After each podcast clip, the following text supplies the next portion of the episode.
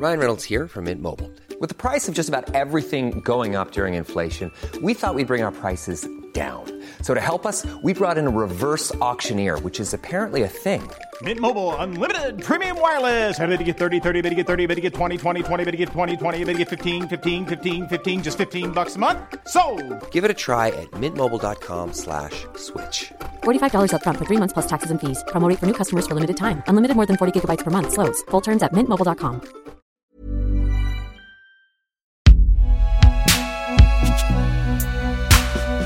Binge Audio présente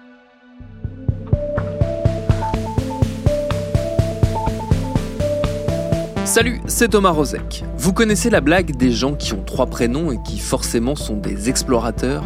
Paul-Émile Victor, Jean-Louis Étienne, etc., etc. À ce titre, Jean-Pierre Michel aura également été un aventurier des temps modernes, un explorateur social. En avance sur son temps, il a imaginé la société de demain, une société dans toute sa richesse et sa diversité. Il a défriché des territoires juridiques encore vierges pour en faire des biens communs. On lui doit notamment d'avoir été au cœur des batailles pour le Pax et pour le mariage de personnes de même sexe. Jean-Pierre Michel est mort le 24 janvier dernier, un peu dans l'indifférence générale. Il a bien eu droit à quelques nécrologies à base d'hommages, de souvenirs et de dépêches AFP, bien peu comparé au rôle qu'il a pu jouer dans les évolutions récentes de la société. Et quand on questionne la nouvelle génération, ce nom dit bien quelque chose, mais sans plus. Alors on a eu envie de lui rendre hommage en racontant la bataille du Pax qui s'est jouée entre 1998 et 1999 et dans laquelle il a tenu un rôle majeur. Pour qu'on n'oublie jamais celles et ceux qui ont répondu présents à ce moment-là. Et au passage, qu'on n'oublie pas non plus les mots immondes que certains ont eus à cette époque et qui résonnent encore aujourd'hui dans cette France qui a tendance à se replier sur elle-même. Beaucoup de choses se sont cristallisées à ce moment précis et on le paye encore. C'est ce qu'on va tenter de retracer avec notre épisode du jour. Bienvenue dans Programme B. Avoir honte de son pays, ce n'est pas le trahir, bien au contraire. C'est le placer si haut dans ses attentes, ses aspirations, que tout acte allant à l'encontre de cette exigence engendre ce sentiment de dégoût. Alors voilà, le 9 octobre 1998, il y avait de quoi avoir honte de la France quand les députés de droite, pourtant minoritaires depuis les élections législatives de 1997, ont fait voter l'irrecevabilité du texte sur le pacte civil de solidarité à l'examen depuis à peine trois jours à l'Assemblée nationale. La honte pour des députés socialistes pas assez présents en cette veille de week-end pour défendre un texte qu'au demeurant, ils soutenaient du bout des lèvres. La honte pour une droite qui a choisi la guérilla parlementaire et l'outrance pour lutter contre une disposition aujourd'hui complètement acceptée. La honte pour un pays de montrer la face haineuse de sa démocratie et un coup de massue pour celles et ceux qui voyaient en cette loi une avancée sociétale majeure. Bonsoir. Coup de théâtre à l'Assemblée nationale, les premières défaites pour la gauche dont les députés n'étaient pas assez nombreux pour défendre dans l'hémicycle le pacte civil de solidarité face à l'offensive d'une droite remobilisée.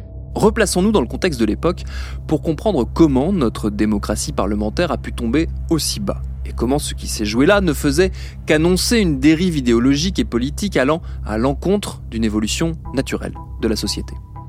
Il court, il court, le sida. Le sida, c'est pas une épidémie, c'est une maladie qu'on peut éviter. Il se transmet seulement par les relations sexuelles et par le sang. Alors c'est facile de se protéger, de protéger ceux qu'on aime. Il suffit de s'informer. Il passera pas par moi. Car le Pax ne tombait pas du ciel et répondait à un besoin vital, notamment pour la communauté homosexuelle, durement touchée par l'épidémie du sida. Au début des années 90, la trithérapie n'en est qu'à ses balbutiements et contracter le VIH, c'est être condamné à court terme. Les conséquences vont bien au-delà pour les couples décimés par la maladie. Ceux qui restent se voient privés de tout droit, droit du patrimoine, droit au logement, accès à la prise en charge de la sécurité sociale. Après avoir perdu leur compagnon, beaucoup se retrouvent sans rien, jetés dehors, mis au banc, comme s'ils n'avaient pas existé. Il faut se souvenir qu'en 1989, il n'y a pas si longtemps donc, la Cour de cassation estimait qu'un couple était composé obligatoirement d'un homme et d'une femme. Devant cette situation intenable, certains parlementaires tentent de se mobiliser pour corriger ces discriminations. En 1990, Jean-Luc Mélenchon propose une loi créant un contrat de partenariat civil. Un an plus tard, c'est un CUC, un contrat d'union civile qui est avancé. Il s'agit d'un Pax avant l'heure, puisqu'au-delà de l'acronyme repoussoir, ce contrat veut être ouvert à tous les couples, de même sexe ou non. Mais déjà, cette idée effraie la droite traditionnelle. Pour certains, comme Jacques Toubon, ce contrat va à l'encontre de l'ordre public. Et c'est lui qui, quelques mois plus tard, va saisir le Conseil constitutionnel pour faire annuler une disposition permettant notamment le transfert de bail automatique pour le conjoint survivant au sein d'un couple homosexuel. Retour à la case départ, retour à la case zéro droit. Associations, militants, politiques continuent de se battre pour réformer la loi. Les projets ont beau changer d'acronyme, CVS pour contrat de vie sociale ou PIC PIC pour pacte d'intérêt commun, le résultat est le même, rien.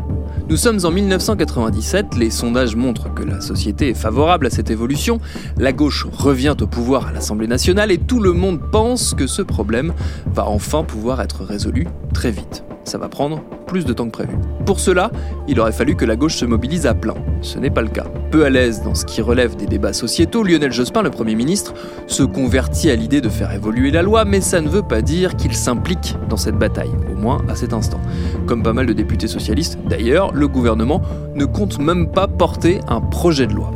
C'est donc dans ce contexte que deux députés PS sont chargés de déposer en juin 1998 une proposition de loi pour un pacte civil de solidarité. Ils s'appellent Patrick Bloch et Jean-Pierre Michel.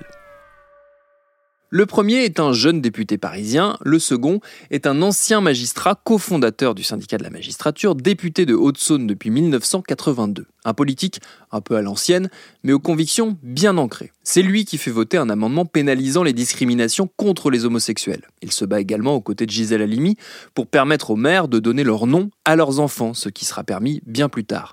Et c'est lui enfin qui est impliqué dans plusieurs tentatives de textes faisant évoluer les droits des homosexuels au début des années 90. Quand on lui demande pourquoi une telle implication, il répond qu'en ces années sida, il passe un peu trop de temps au cimetière du Père-Lachaise pour ne pas avoir envie de faire bouger les choses.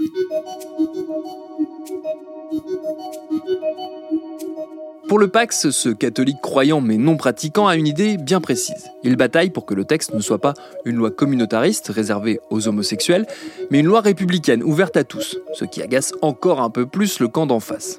Et les attaques commencent. Alors que le président Chirac estime que ce Pax risque de dénaturer le droit du mariage, l'opposition parlementaire prépare, elle, une véritable guérilla au moment où le texte arrive à l'Assemblée en octobre. Le Pax sera le Vietnam de Lionel Jospin, prédit Pierre Lelouch, un député RPR, histoire de donner le ton et l'ambiance. Sur le fond, il a plutôt raison. C'est la guerre. La droite prépare quelques 9000 amendements pour contrer le texte et les députés socialistes ne voient pas le piège venir en cette journée du 9 octobre 1990.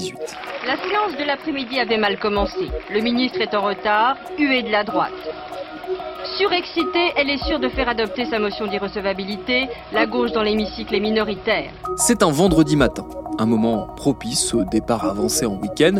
C'est là qu'on voit le peu de mobilisation chez les députés PS qui préfèrent retourner en circonscription plutôt que d'être présents pour débattre d'un texte dont ils ne voient ni l'importance ni les enjeux.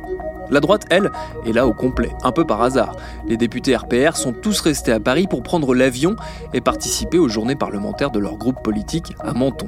Et ils profitent de ce moment pour déposer une motion d'irrecevabilité pour empêcher toute discussion du texte. Panique au PS, les députés socialistes sont trop peu sur place pour empêcher la motion d'être votée. Alors, on essaye de ruser, de gagner du temps pour rappeler des troupes en renfort avant le vote. Leur espoir? Que les députés RPR finissent par aller prendre leur avion comme prévu. Le président de l'Assemblée, Laurent Fabius, fait durer les débats. La ministre de la Justice, Elisabeth Guigou, relit dans l'hémicycle le discours qu'elle a déjà prononcé. Christine Boutin s'en rend compte et brandit alors une Bible en lui lançant Lisez plutôt la Bible, ça vous changera. La suite, c'est Jean-Pierre Michel qui la raconte au journal Libération. Le groupe socialiste réussit à faire revenir une dizaine de députés d'Île-de-France, mais la droite est restée elle a reporté son départ en avion, on est passé au vote et voilà, patatras. L'exception d'irrecevabilité n'est pas adoptée. C'est le lapsus, l'opposition se transforme en furie. Je reprends ma parole. L'exception d'irrecevabilité est adoptée.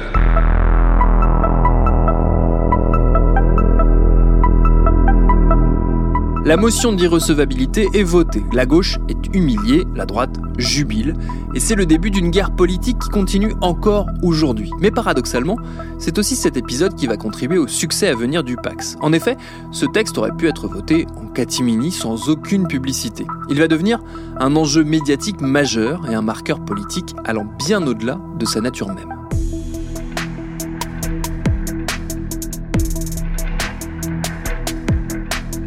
Un nouveau texte revient quelques semaines plus tard à l'ordre du jour de l'Assemblée, mais l'ambiance n'est plus la même. Le gouvernement et Lionel Jospin sont à la manœuvre aux côtés de Jean-Pierre Michel et de Patrick Bloch. Et l'affrontement avec la droite devient total. Les débats reprennent début novembre dans une ambiance de surenchère verbale. Il faut se souvenir des mots qui ont été prononcés tout au long de ces débats. Tiens, jouons un petit jeu, on va l'appeler Qui a dit? Qui a dit le Pax, c'est tout simplement le retour à la barbarie. Vous vous apprêtez à violenter notre vieille civilisation. Mais un jour, les victimes se lèveront et se tourneront vers vous en vous disant Vous êtes le socialisme démolisseur. Vous avez trouvé? C'est évidemment Philippe de Villiers qui n'a pas beaucoup évolué depuis. Deuxième essai. Qui a dit les milliards du Pax devraient plutôt aller aux familles qui construisent la France. Ou encore un peu plus tard, une société qui céderait pour accorder les mêmes droits à des couples homosexuels qu'à des couples mariés serait une société décadente. Ben là, c'est Christian Estrosi, l'actuel maire de Nice. Plus difficile. Le Pax sera en réalité la voiture balai des régularisations de sans-papiers, et cela nous ne pouvons l'accepter. Alors non, ce n'est pas Jean-Marie Le Pen, mais c'est Thierry Mariani, député RPR, qui depuis a rejoint le Rassemblement national. Allez, un dernier pour la route, qui a dit Le Pax est une façon d'ériger l'homosexualité en norme sociale. Bon, c'est facile, c'est Christine Boutin. Dans son discours fleuve de 5 heures prononcé à l'Assemblée pour dire tout le mal qu'elle pensait du Pax, il y a l'embarras du choix dans les citations du même genre. Il y a surtout une rhétorique qui va s'ancrer pour l'avenir. Mais revenons à cette fin d'année 1998. Le texte est adopté en première lecture à l'Assemblée malgré l'obstruction parlementaire et les tentatives ratées de la droite de faire voter des amendements ne cachant même pas leur homophobie. Un seul exemple, Bernard Accoyer propose que lorsqu'une personne ayant obtenu la garde d'un enfant à l'issue d'un jugement de divorce conclut un pax avec un signataire de même sexe, elle perd automatiquement la garde de cet enfant. Une marée humaine Près de 100 000 personnes, des invalides à l'esplanade du Trocadéro, des familles, des retraités, des jeunes, plus d'un millier pour Christine Boutin et le collectif Antipax. Un homme c'est fait pour avec une femme, et si on met deux hommes ensemble, ils ne pourront pas avoir d'enfants. Et déjà la France n'a pas assez d'enfants, alors il faut absolument qu'il y ait bien des familles, et il faut prôner la famille et faire une politique nataliste et non pas une politique pour les homosexuels. L'adoption du texte ne calme pas les esprits, bien au contraire, et en attendant qu'il arrive au Sénat, les manifestations se multiplient, notamment à l'appel de Christine Boutin. Elles seront d'une violence inouïe. Le 31 janvier 1999, c'est une génération qui s'appelle Antipax qui défile à Paris. Elle réunit près de 100 000 personnes, bon nombre de personnalités politiques de droite et de l'extrême droite, des militants catholiques, un casting qui préfigure le futur de la manif pour tous. Face à une action d'Act Up, la marche dérape et montre son vrai visage de haine. Les PD au bûcher, allez crever avec votre sida. Voilà ce qu'on peut entendre parmi la foule. À gauche, l'unité n'est pas forcément de mise. Si tout l'appareil politique du Parti socialiste est désormais mobilisé depuis la claque d'octobre 1998, l'électorat est davantage divisé. Jean-Pierre Michel raconte que dans son département de Haute-Saône, il reçoit des lettres de cadres syndicaux de Peugeot qui lui expliquent qu'il y a peut-être d'autres priorités que le Pax.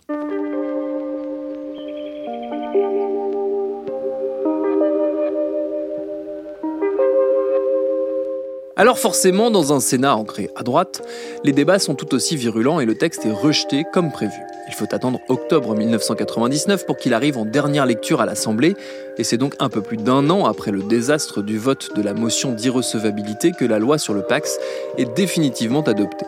Au final, une seule concession a été faite à l'opposition. Les Pax ne sont pas délivrés dans les mairies, mais dans les tribunaux d'instance. À droite, seuls deux députés ont voté pour, parmi eux, Roselyne Bachelot. C'est aussi la seule à être montée à la tribune pour défendre le texte. Et de retourner à sa place en pleurs, c'est la gauche qui la réconforte de ses applaudissements. Il et elle ne veulent ni le dégoût des 5000 touches, ni la commisération des dames patronesses. Cela a été l'honneur de ces associations de faire des préconisations qui refusaient les solutions communautaristes, forcément stigmatisantes, pour bâtir un projet où chacun et chacune d'entre nous pourra se retrouver, lui, ses enfants, ses parents, à un moment ou à l'autre de sa vie, car finalement nous ne reconnaissons ici qu'une communauté,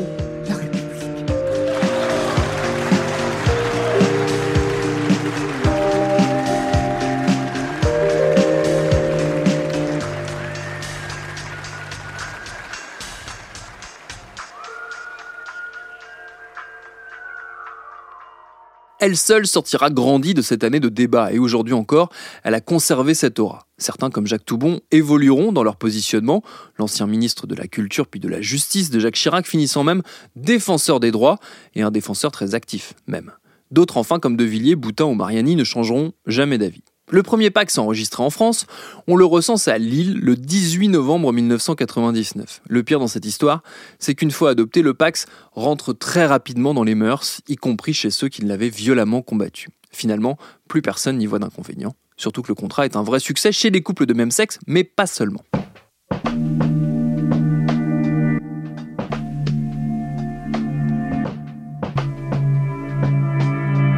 Paradoxalement, c'est cette opposition farouche au Pax qui a permis de le mettre sur le devant de la scène, qui a réveillé les consciences, qui en a fait un enjeu, voire un marqueur, et qui au final contribue à sa popularité. Pour Christine Ledoiré, l'ancienne présidente de SOS Homophobie, le constat va plus loin. Alors que la lutte contre l'homophobie n'intéresse pas grand monde à ce moment-là, elle gagne en visibilité grâce au débat sur le Pax. Alors certes, le texte de loi est loin d'être parfait, mais il a l'avantage de constituer une avancée majeure après tant d'années de stagnation. Au fil des ans, le Pax devient tellement banal que beaucoup de ses adversaires doivent finir par reconnaître qu'il est totalement inutile de le combattre. Ça n'empêchera pas certaines haines tenaces de se réveiller au moment du débat sur le mariage pour tous. On verra alors ressurgir les démons agités en cette toute fin du XXe siècle. Et devinez qui sera rapporteur au Sénat de cette loi autorisant le mariage de personnes de même sexe? Jean-Pierre Michel, bien sûr. Il aura gardé de la bataille du Pax la conviction qu'il ne faut pas avoir honte des siennes et qu'il ne sert à rien de vouloir parler à ceux qui prônent l'intolérance. Celles et ceux qui lui ont fait face lors de l'adoption de cette loi en 2013 s'en souviennent très bien. Mais ça, c'est une autre histoire.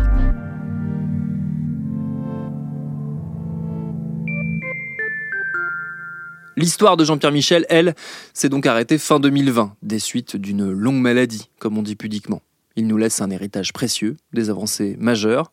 Son départ nous rappelle aussi qu'une certaine manière de faire de la politique, en regardant devant, en pensant à la liberté des autres, à l'égalité des autres, est un peu partie avec lui.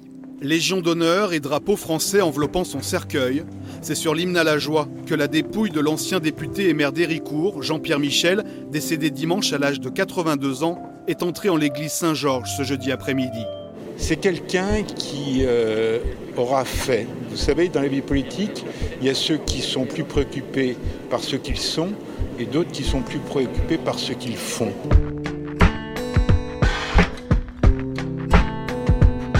Merci à David Carzon qui a signé le texte de cet épisode, à Mathieu Thévenon qui l'a réalisé et à Lauren Bess qui l'a préparé. Programme B, c'est un podcast de Binge Audio. Abonnez-vous sur votre appli ou votre plateforme préférée pour ne manquer aucun de nos épisodes. Facebook, Twitter, Instagram pour nous parler. Et à demain pour un nouvel épisode.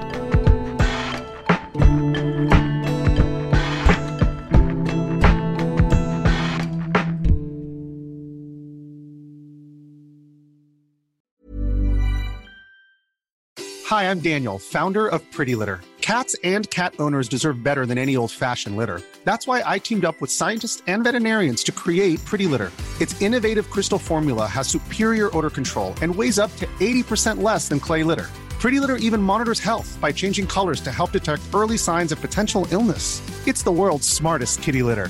Go to prettylitter.com and use code ACAST for 20% off your first order and a free cat toy. Terms and conditions apply. See site for details.